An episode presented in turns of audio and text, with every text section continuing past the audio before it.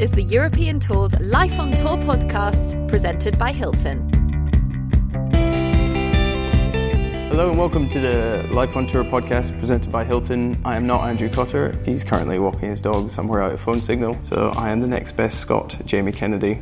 And I'm here at the Waldorf Astoria Trianon Palace in Versailles, joined by the Fleetwood clan. We've got a nine month old Franklin here who's promised to keep quiet. We've got Tommy's wife Claire, and of course, world number 10, Tommy Fleetwood. Thanks for joining us, Tommy. Thank you for having me. Yeah, yeah. It's great to have you. Uh, we're actually sat in the hotel that will play host to the European team in September. Did you know that? I did. Did you, have you reserved your room ahead of time? Are you ready? Not yet, not yet, no. No? But on a serious note, the, the Ryder Cup's coming up. At what point does it come onto your radar as a player thinking about playing in the Ryder Cup? I think for me personally, it is such a big goal for this year. So when you write down goals at the start of the year, Ryder Cup in Paris was like a massive one. It was up there with winning events and doing whatever else you do over the year. So uh, you, you you've always got it on your radar.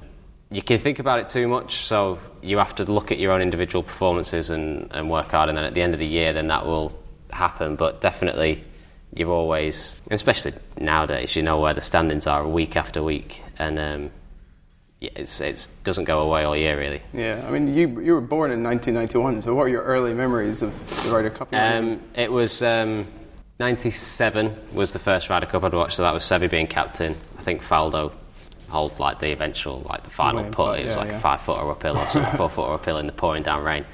But I watched all that Ryder Cup and I've watched it ever since. So that was my first one, and there's been quite a few in between. yeah, definitely. Have you ever been to a Ryder Cup before? No. Not been? Well, No. we'll get to go this time. Hopefully. And what about behind the scenes? I mean, is, is that something? I mean, I don't think fans ever get the chance to see what it's like to be in contention for a team. Is that something that you're already in communication with Thomas and other players? And Yeah, Thomas has been since he got the captaincy. He's been really good and really like open with players, and he's been you know he's talked all the time, and you've never you've never not known where you stand, and you've and he's been very open with a lot of players, and he's done a really good job. So obviously it's heating up now, and uh, the conversations kind of go from what you need to do or keep doing what you're doing, and we'd like to see you there to um, becoming a little bit you know more intense or bit more focused talks at times. yeah, I mean, we introduced you there this at the start as a top ten player in the world, which must sound nice. It is very nice. Yeah. But a lot of people don't really know what your background is and sort of where you grew up playing. So take us back to sort of early days and where young Tommy started. Okay, I am on a job interview. I am. Um, yeah, so I grew up in Southport, which is a pretty big golfing town anyway. I've always played golf. I don't know how far back you want me to go now. Yeah, go as I far back like as it you could want. be. Yeah, yeah, I yeah. mean, what time is it? I feel like it could be a very long story, but uh, Maybe I've- what was your what was the first introduction to golf then? What was just uh, with my dad and my brother, really, on the local muni. That was how I. My dad cut a couple of clubs down. He played, my brother played. So I guess as a kid, you, you just want to copy what, what, the, what the others are doing. So that was my start into it. And then I started playing tournaments quite pretty young. My first tournament I ever played, like first competition round, was um, it was the Weetabix age group championships, and it was at Clitheroe when I was seven, and I shot 131. I remember seven. it. I remember it specifically. Um, I didn't come last, but I shot 131, and that was my first event. very nice? Well, we we uh, did a bit of research and found out that you were actually. Uh, a couple of stories from your young. You can tell me if they're true or false. It's a bit of a Wiki- Is this a true- is this a true or false? True or false round. Okay, true or false round. And I won't Uh, expand. I just said true or false. Exactly, exactly. In 1998, you went to the British Open and ended up signing your own autograph book because you were too shy to ask players to sign That it. was true. That was true. Yeah. Where was that open? 98? Uh, 98 was Birkdale. It was either yeah, it was Birkdale. There was another one I went to, and it was because Lytham was a bit later. Lytham was 2000 or two, no 2001. It would have been because Duval won there. Probably signed my own one there, but I can't remember that one.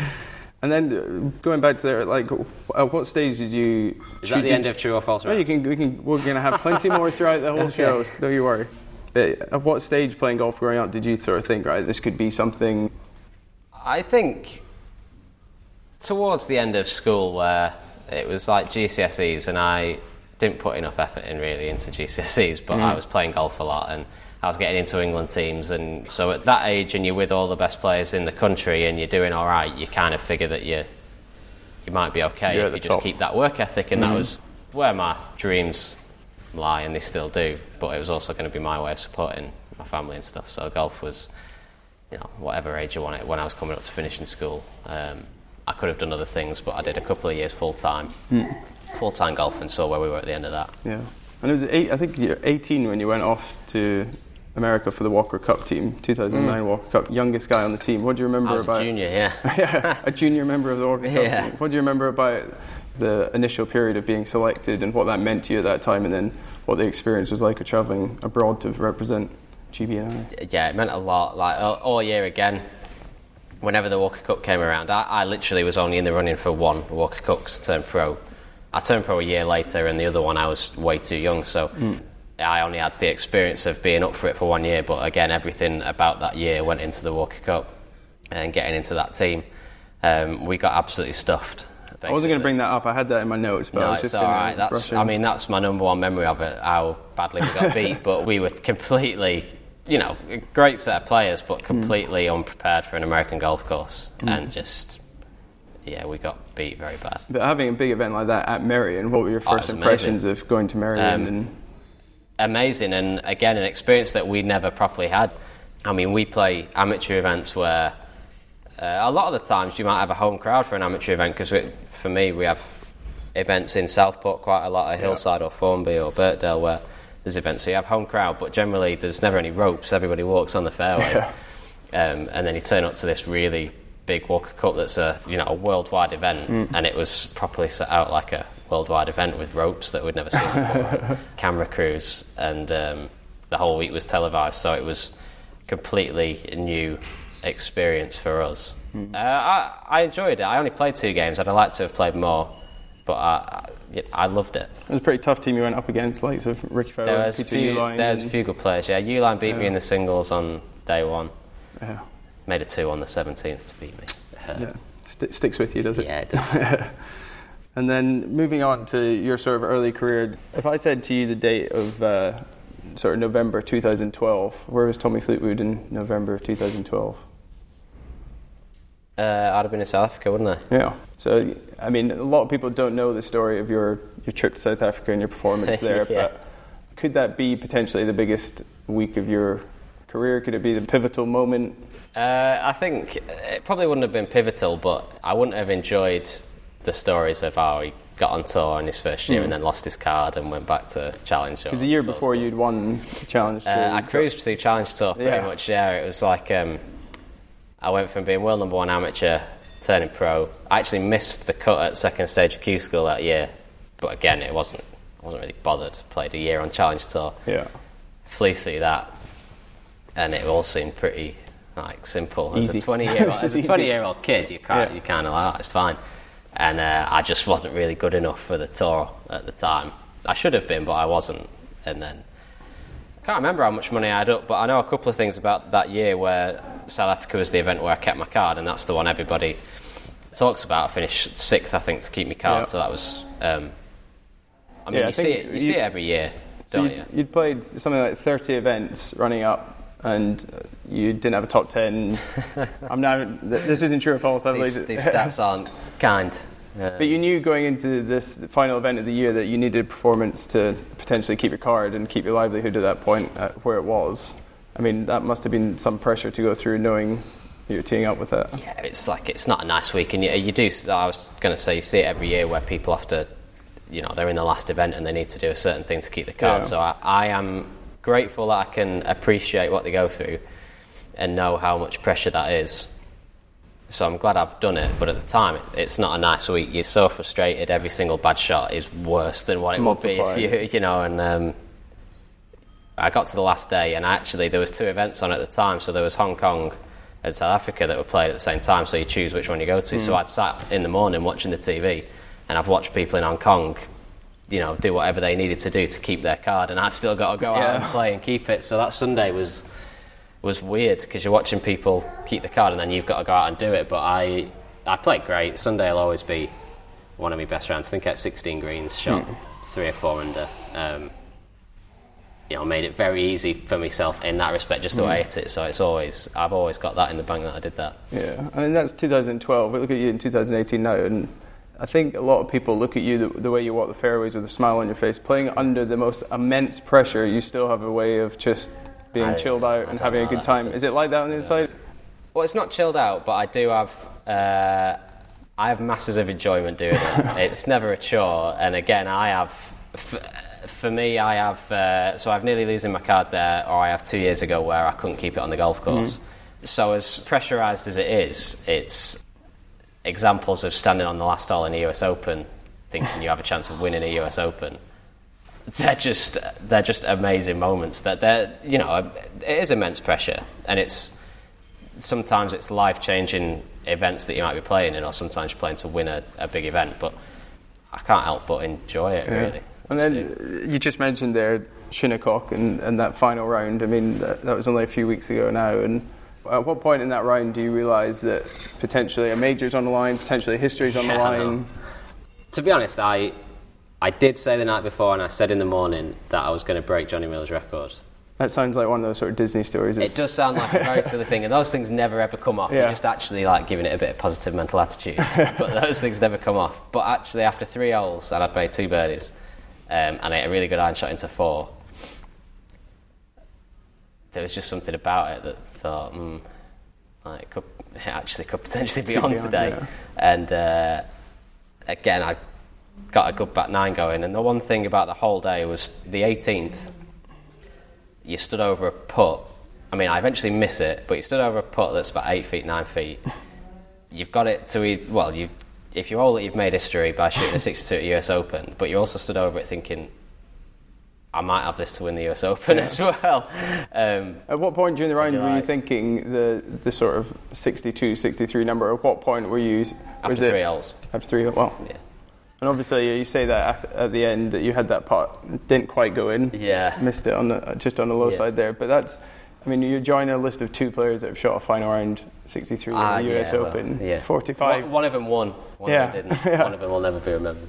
But did you know it was 45 years to the day after I'd seen, I'd seen a tweet Yeah. um, about it in the morning, but I didn't. ta- I didn't pay much attention to it. I just know that he's, you know, Johnny Miller is the one that's got the. He was the first one to shoot it, so it's kind of his record, and everybody's just equalled it.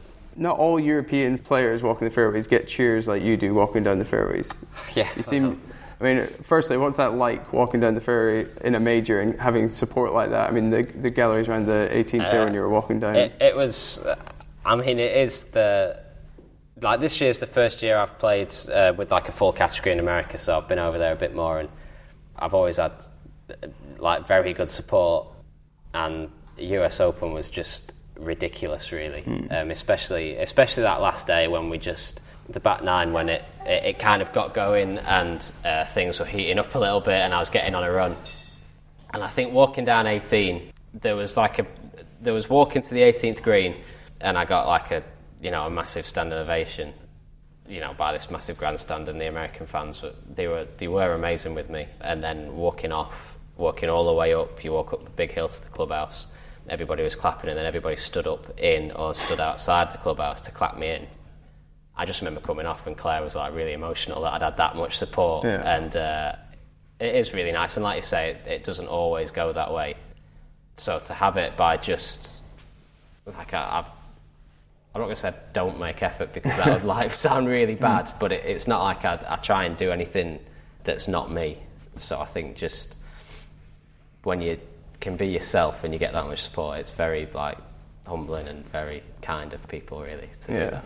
Oh, I bet it is. I bet it is. And I mean, I, the, the demeanour with which you walk down the fairway with Finno there alongside you, I mean, I think that's what they're they're honing in on. Is you, you smile, you're smiling away, you look like you enjoy golf almost more than Yeah, anyone well, I wanted else. to walk up the last with him because I thought it was an amazing moment, and he was walking too quick. I couldn't keep up with like his long strides. stride, so yeah. I just, I just packed in for a bit and just walked like a few steps behind him. For.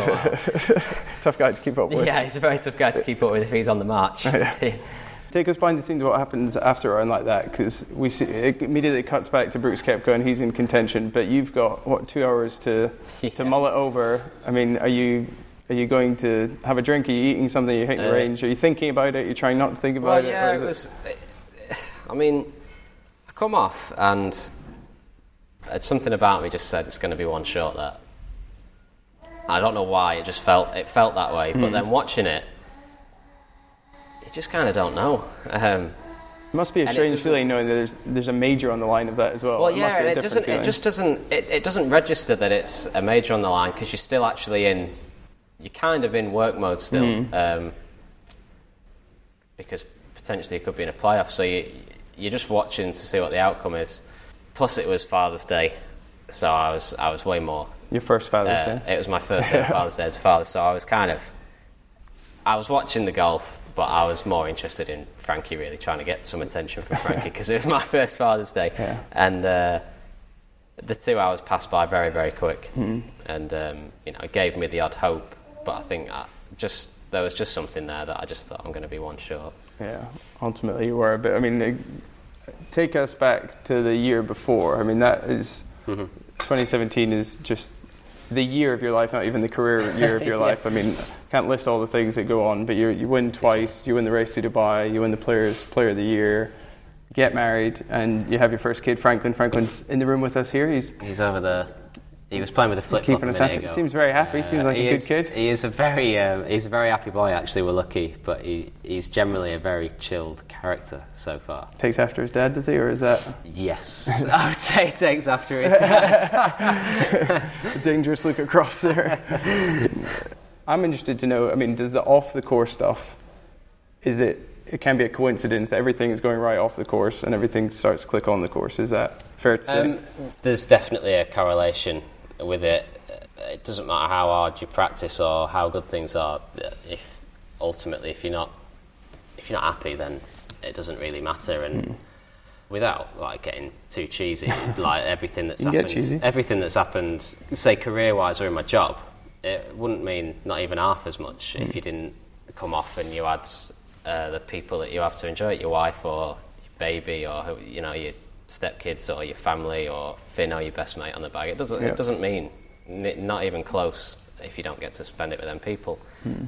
So the off the course stuff, yeah, that's by far the most important. yeah, I remember seeing you after you'd won here in France last year, and people were asking all these questions, and you're in the press conference, and you just. The only the overriding memory I had was you just looked happy. You didn't look tired. You didn't look pressured. Yeah, you didn't. You didn't look like you were confused as to what to say. You just looked happy, and it just came across. And I think that's what you were saying afterwards. That it was in a good place. But the race to Dubai title is is a huge deal. I mean, for, for you to be a European number one for an entire Yeah, year, of course it is. you had to you had to spend most of the season with that lead. How much was that a goal of yours throughout the season, and how much did you try not to think? Of, I mean, I think all of us and every media member was asking about it every after every um, round. Yeah, well, there was two sides of it because at the start of the year, Race to Dubai was never.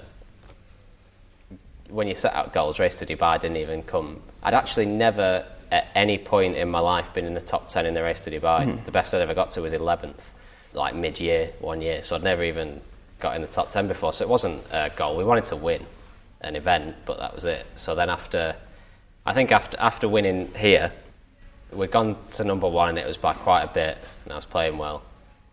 I think then we just thought, oh, gonna, you know, now it probably is starting to kick on and think about winning it. So then it became a thing, and then I had seven, six out of seven weeks off. So I had 7 weeks off in the middle of the year when I was having a bit of time off, and then Frankie was born. Came back, and uh, say me last seven events or eight events every round. Like you say, it was talked about winning the race to Dubai, but it, it, I mean, how, how good's that? It's like you're playing the last few events and you're in the running for the race to Dubai. And then it got to Dubai. And obviously, Rosie was having this Pretty amazing, am- amazing run. But, um, like, and he, and he could he could have caught me up. He should have done it in, in the end. But playing that, that final event in Dubai and all the hype around it Mm. between me and Justin Rose, I mean, again, Justin Rose is one of the all time greats of European golf. And I'm going head to head with him trying to win a race to Dubai, which is on people's bucket list of career achievements. Yeah, So it's just brilliant. And it, you know, it doesn't matter how it happens. Nobody actually remembers that, whether Justin struggled on the back nine or I had a bad Sunday. It just kind of unravelled. It's a year long thing. And um, yeah, to win a race to Dubai, I think that definitely for the satisfaction that you have, having that in your career is massive. yeah. And battling down Justin, Frankie's ringing the bell over here. I think he's telling me I'm, I'm meant to be to be done. It's great.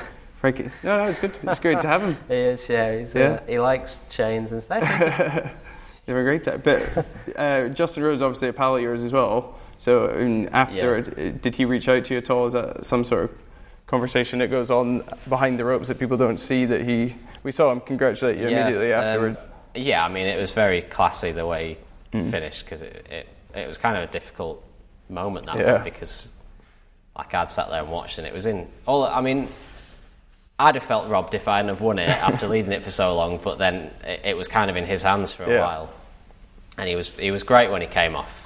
I didn't know how to. react to anything. Like, Hi, Justin. um, but he was great, and uh, yeah, we do, we do spend quite a bit of time and we talk to each other a lot. He uh, he spoke to me after the US Open this year and said he had the exact same putt and did the exact same thing, and that you know that made me feel a lot better. So I'm lucky that I have people around that I get to hang out with like that. And definitely. And I'm, I'm curious, what do you get to win for winning the race to Dubai? It's this title that you get, but other than a, a briefcase of cash, what do you get to, to, to actually take home with you? What do we get? I don't think we. I don't think we get anything. No. Nothing. Just, just a big check and a, and a uh, handshake from Keith all we need. Well, I actually have a surprise for you here because we did actually get something. ah, there you go. A race to Dubai. I actually get. Oh, okay.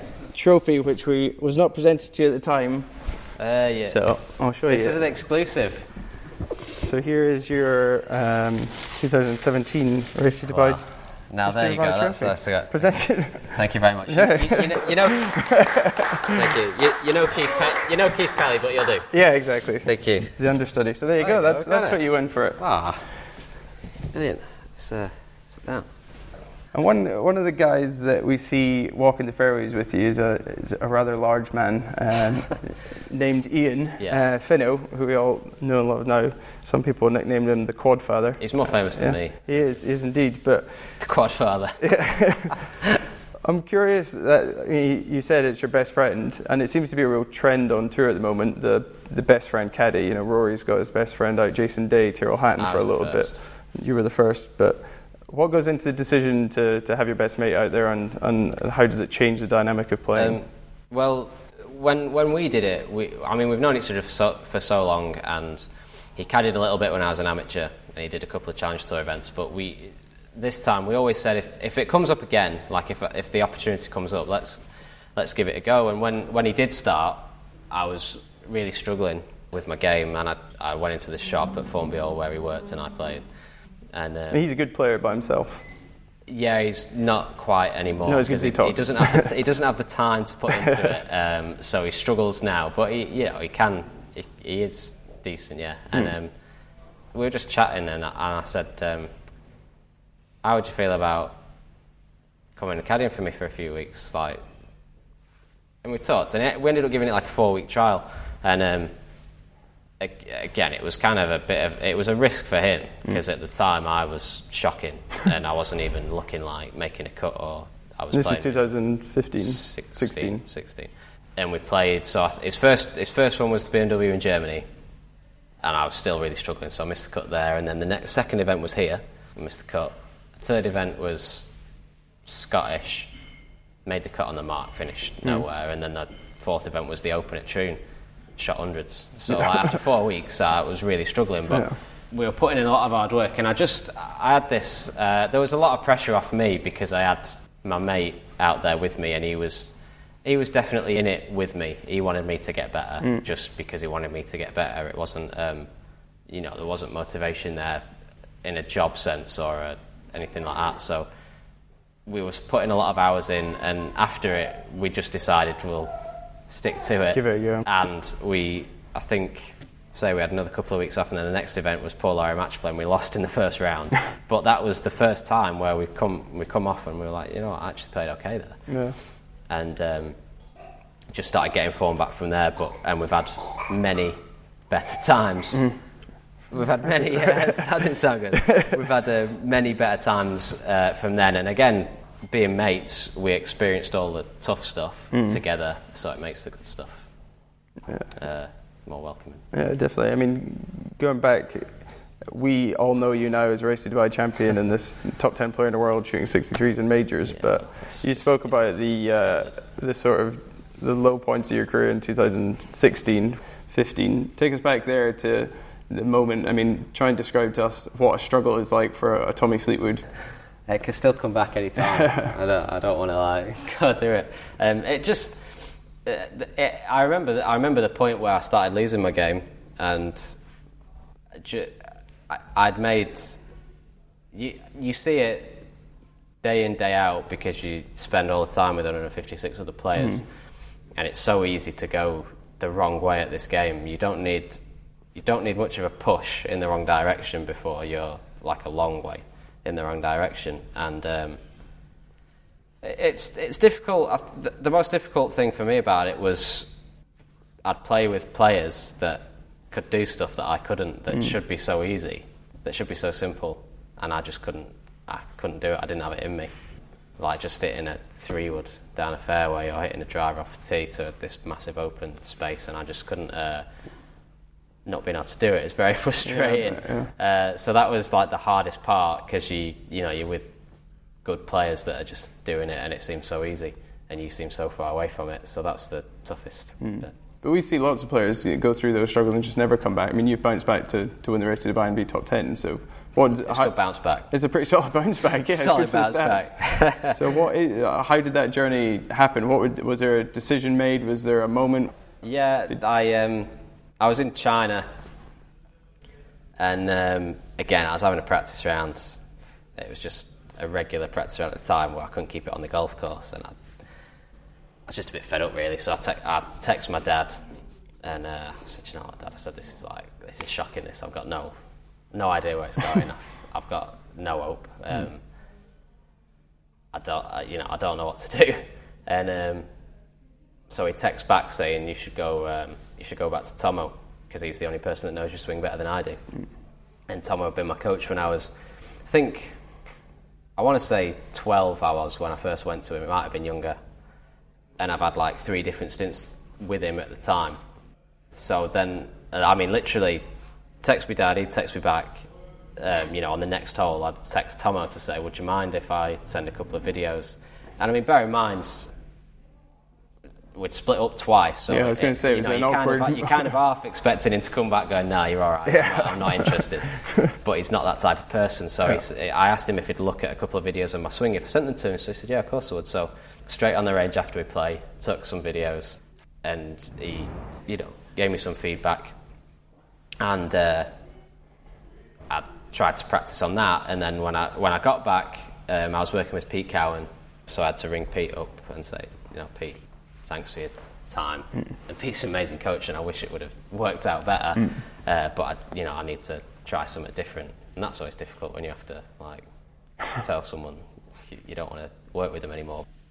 So then I went to see Tomo, went to his range, and I've told the story a few times, but I'd, I had two hours with him on the range, and after two hours, like I was hitting it decent. Oh, all right, all right, this isn't bad. And there's a, there's like a T where that door is, 20 yards away, a bit further. So he said, just before we go, let's just hit a couple of shots on the course off the tee. So I stood on the tee with a four iron. Five shots were off the planet right into this lake because I was I had a yip in my swing. So as soon as I stood on the golf course, I, I couldn't I couldn't do it, and I had this yip. And um, Tomo's told me since, like he didn't tell me at the time, and he, he thought then, or he, he thought later. I think Wentworth he thought it when I was still struggling and we'd worked for a month. He thought, I think he What have I got into here? well, I, I, he said, I, th- I think he might be done. Oh. now. I think, I think he's too far gone. Um, so, so I'm glad he didn't tell me at the time. but uh, and then Finno came on the bag, and that you know, uh, golf golf wise, I, I'd, I'd started working with my old psychologist again. So I'd, I'd filled space with people that I'd worked with before that were familiar faces and that I trusted. Me and Claire moved into a new house, uh, which was kind of a big decision at the time because I was struggling. So that was like a life decision that was going on that helped. So good things, good, you know, people that I was familiar with, um, moving into a new house and being a bit more settled, and then things just kind of started. And again, it was like a long process that we set out for, and we didn't think it would happen. We didn't think it happened that quick at all, but it just shows, you know, bit of hard work. And you yeah, hard work and battling through that first session. Yeah. Yeah. And then, yeah, you said two years later you're, you're getting married and having a kid. How's how's life as a Yeah. father treating you? Uh, great, yeah. He's growing, he's growing up a lot, actually. He stood himself up in his cot for the first time, and I was the only one that got to see it. um, so that was, that was cool. I don't normally get to see all the good stuff when I'm, Yeah. when I'm away, but he's, he's growing up a lot, and it's just a different kind of responsibility for Yeah. you, but I, I do love it. It's great. Yeah, and what I mean, did you take lessons from? You said your dad taught you the game when you were growing up, so is that I take lessons from him on, on how to raise Franklin and Uh, teach him maybe. I, I think. and- I think um, when he gets a little bit older, I just think golf as a great way of um, if you play when you play golf, you're out there for if you play nine holes, you're out there for two hours, and all. We did it so often where it's just me and my dad, so you have all this time to talk. And I just think it's a great game for that. You've got two hours out in open space, and you can just talk about whatever you want to talk. So I think it's very good for families or friends or father and son to, to do. So hopefully we might have that. He might Yeah. not like golf, so I'll have to do something else. And uh, you jetted off. You had got a pretty nice invitation to play at the end of Yeah. 2017 um, over to Tiger's event in the Bahamas. Uh, yeah, well, it was just uh, we. I think it was it was Rosie again that had mentioned it to me in, in Ireland because my world ranking I just I just won here, and I think my world ranking was the highest it had ever been at 14, and it said, uh, will, you know, will you play Tigers event if you because it's a world ranking based event. I was like, that's never ever came into my head, but yeah, okay. Yeah. And uh, so we did. Uh, uh, we finished the year at I don't know. We were in the top twenty in the world when we finished the year, so it got us in the event. And we said from that moment, though, in Ireland, that if if we get in, we'll get married there. We were engaged, so it was like a a really good time to do it. So Claire took care, care of all the organising, getting people over and stuff. And yeah, from playing in from playing in the event to getting married, it was just really really cool. We got married on like the pier, um, met Tiger properly for the first time Yeah. And then a few months later, you're playing with Tiger at Augusta. at the Masters. yeah. I mean, what's Yeah. it like to show up uh, on the first tee Uh, next well, to Tiger Woods? At, fu- funnily enough, uh, I'm going to have to tell the story. um, I think it was Tuesday morning. I'd walked to the putting green um, outside the clubhouse at Augusta, and for some reason you just couldn't move. It was like the busiest area of stretch of land you've ever seen, with people like bustling and bustling around. And basically, they'd waited for Tiger to finish on the 18th so they could clap him in. And uh, I did some putting, come back in for like a lunch or late breakfast, and, I, and we sat down, sat down with Claire, and I went, You would not believe the amount of people that have just been out waiting for Tiger Woods to finish. And she went, Cannot imagine how hard that must be playing with him this week. Who would want to get that draw playing with Tiger Woods this week? And I went to the toilet, come back, I mean, two and a half minutes, and she's got a face like, she's gone, You're not going to believe who you're playing with. and um, I was like, Have that. And uh, I, thought, I, I thought it was the best draw you could possibly have. I mean, it was like a small cameo appearance to Tiger Woods'.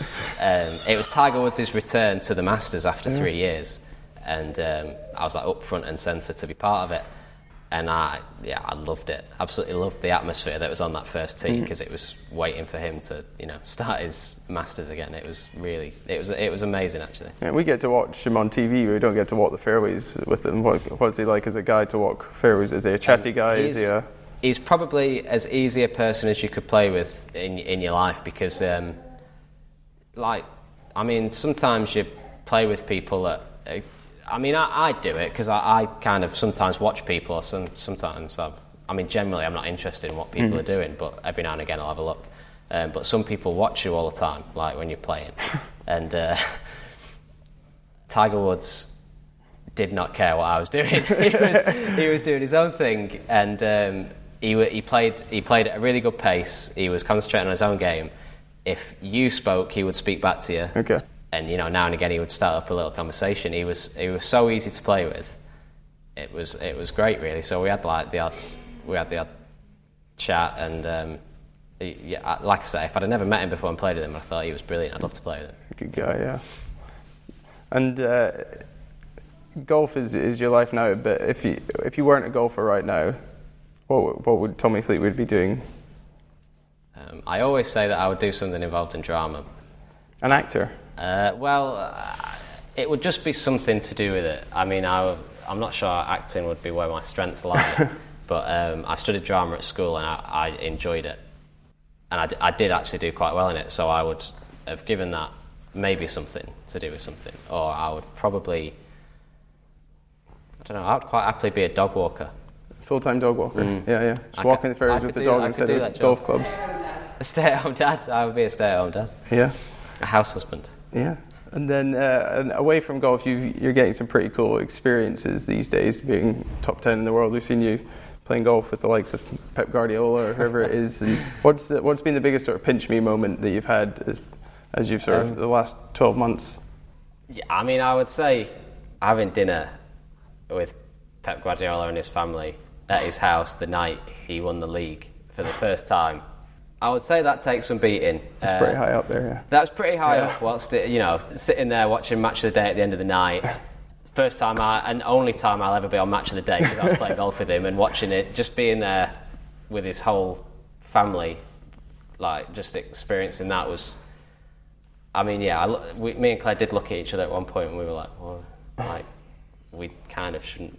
Why are we here? but um, that was probably as surreal as it got. And how did the Pep Guardiola friendship start? Well, he's, he's mad into golf, and um, Claire knows people at Man City, and they just happened to get in contact and said, you know, if the two, if they want to play golf or meet up, I'm sure they'd, they'd have a good time. So, you know, we ended up exchanging numbers and, and talking, and we just uh, it just ended up playing, and it was kind of a big day to be playing, and that became a bigger thing. But we've uh, we've stayed in touch since actually, so um, it's worked out pretty well. Yeah. Is he a good golfer? He- He's all right. He played the pro at Wentworth and he didn't play very well and he got very frustrated. But he's, you know, he's decent. He's one of them that's kind of naturally pretty good without much practice. And you've not, you not tried to sway him over to, to Everton quite Well, yet? I, I did mention it and he kind of just laughed in my face. there you go. There you. Uh, but that's fair enough. Yeah. So we've got quite a long way into the podcast without talking about your hair so far. Is that the most common question that you get asked? Probably. Yeah. Yeah, I reckon, yeah. At what stage did you decide I'm going to grow this? I'm going to embrace it, and this is this is Well, me. I just I just grew it. I just happened to grow my hair, and it became more and more of a thing, really.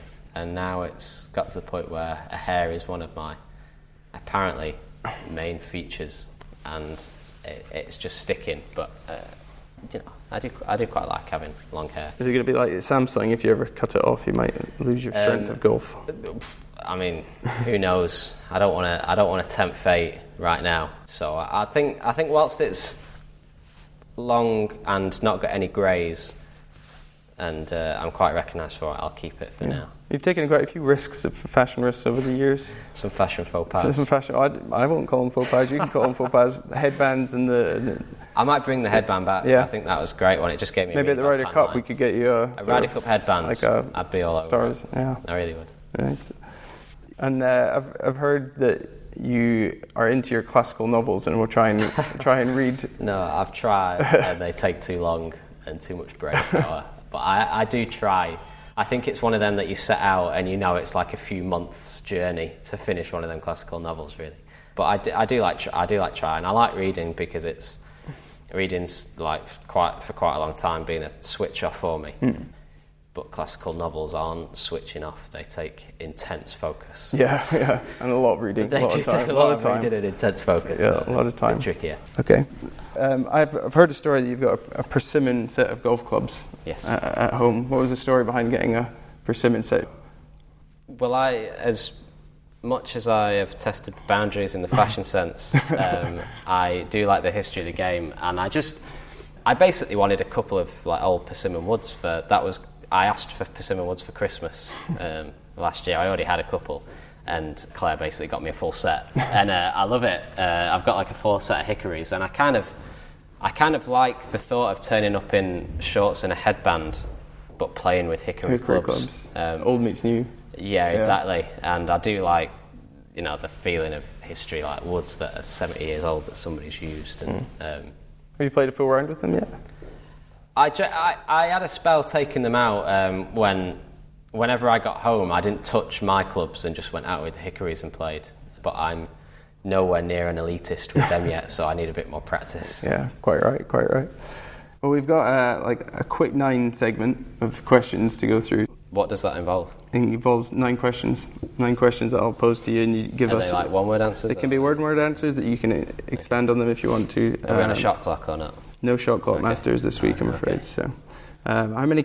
So, question one: How many career hole in ones has Tommy Fleetwood had? Uh, The fact that you're struggling to keep count. no, it's it's four or five, and I'm not sure. It's not like a high number at all. I, th- I, I I think it's only four. four. Okay. Next question: um, Who's the most underrated player on tour? I would say, at the moment, Matthieu Pavon. Played with him recently. Uh, I've played with him a couple of times now, but yeah, he's he's an impressive golfer. Frenchman finished well, U.S. Open. Yeah, he's got um, yeah, he's got a yeah, Quite quiet, quite a quiet guy on tour. yeah. I like the quiet ones. There you go. Underrated. That's why he's underrated. We've got a one career mulligan question. If you could go back over your career, I have a feeling we might know what the answer is from a couple of weeks Fairly ago. but- recent. yeah. Fairly recent. Uh, I would love to give that putt another go. Yeah, 62 in a major would be worthwhile going Uh, back. it would be either that or I, I would go back to the third round and just chip out on 10 rather than trying to hit like a career shot onto the green. And I made triple where could have maybe made bogey and things might have been different. Mm-hmm. Um, what about your most embarrassing moment on tour? Uh, most embarrassing moment on tour. Could be some of the stuff I've won. um, Any instances out on the course with? no, I haven't been, anything embarrassing. I haven't really had anything that. No, actually, I haven't What about Finno when he started on the bag? Was there any rights? and- Uh, no, it's just very clumsy. but, like nothing that was extremely embarrassing. I can honestly say we've never really. I mean, I don't, I don't get that embarrassed, but I don't think we've done anything uh, too spectacularly embarrassing so far. Oh. I mean, I don't know whether it's an unfortunate or a fortunate thing. It would be a great story. Definitely fortunate, definitely. um, what's your favourite tour stop? St Andrews. Dunhill. Yeah. Done well there before. Uh, I have done well there Yeah. before, but I just I think I love the weekend. The um, town and Yeah, I love the um, mini sliders at the halfway houses, and I love the uh, I love the town in general. best halfway hut on tour. Yeah, it's No doubt, definitely without that's doubt. halfway onto. Uh, what's your favourite course on the planet? I would say St Andrews as well. Yeah. Um, For the sliders. with or without sliders, I would say St Andrews is number one. Just uh, again, there's history to it, but I, I just think I would love playing it every day. I really would. Okay. What's your favourite club in the bag? Five wood. Five wood, old five wood. It's, Trusty. It's um, an old trusty Nike five. There's a lot of old trusty Nike clubs in the bag, but that one's very trusty. Fair, okay. What's the best swing on tour that's not yours? Uh, Rory. Strong answer. And then the most nervous you've ever been playing in a golf tournament? Uh, trying to keep my card. Well, either trying to keep my card or playing Wentworth when I had the yips off the tee. Both like they were kind of different nerves, but none of, neither of them were very nice. Both knee knockers, but well, great. That's that's all I've got questions wise. Thank you very much for joining us for this episode of Life on Tour podcast presented by Hilton. Tommy Fleetwood, world number ten. Thank you. Thank you, and nice new shirt. Thank you very much. Thanks for listening to the Life on Tour podcast presented by Hilton. You can get in touch via Twitter and Instagram at European Tour using the hashtag Life on Tour or on Facebook. Subscribe now, and if you enjoyed the show, feel free to rate and review us on iTunes and Apple Podcasts.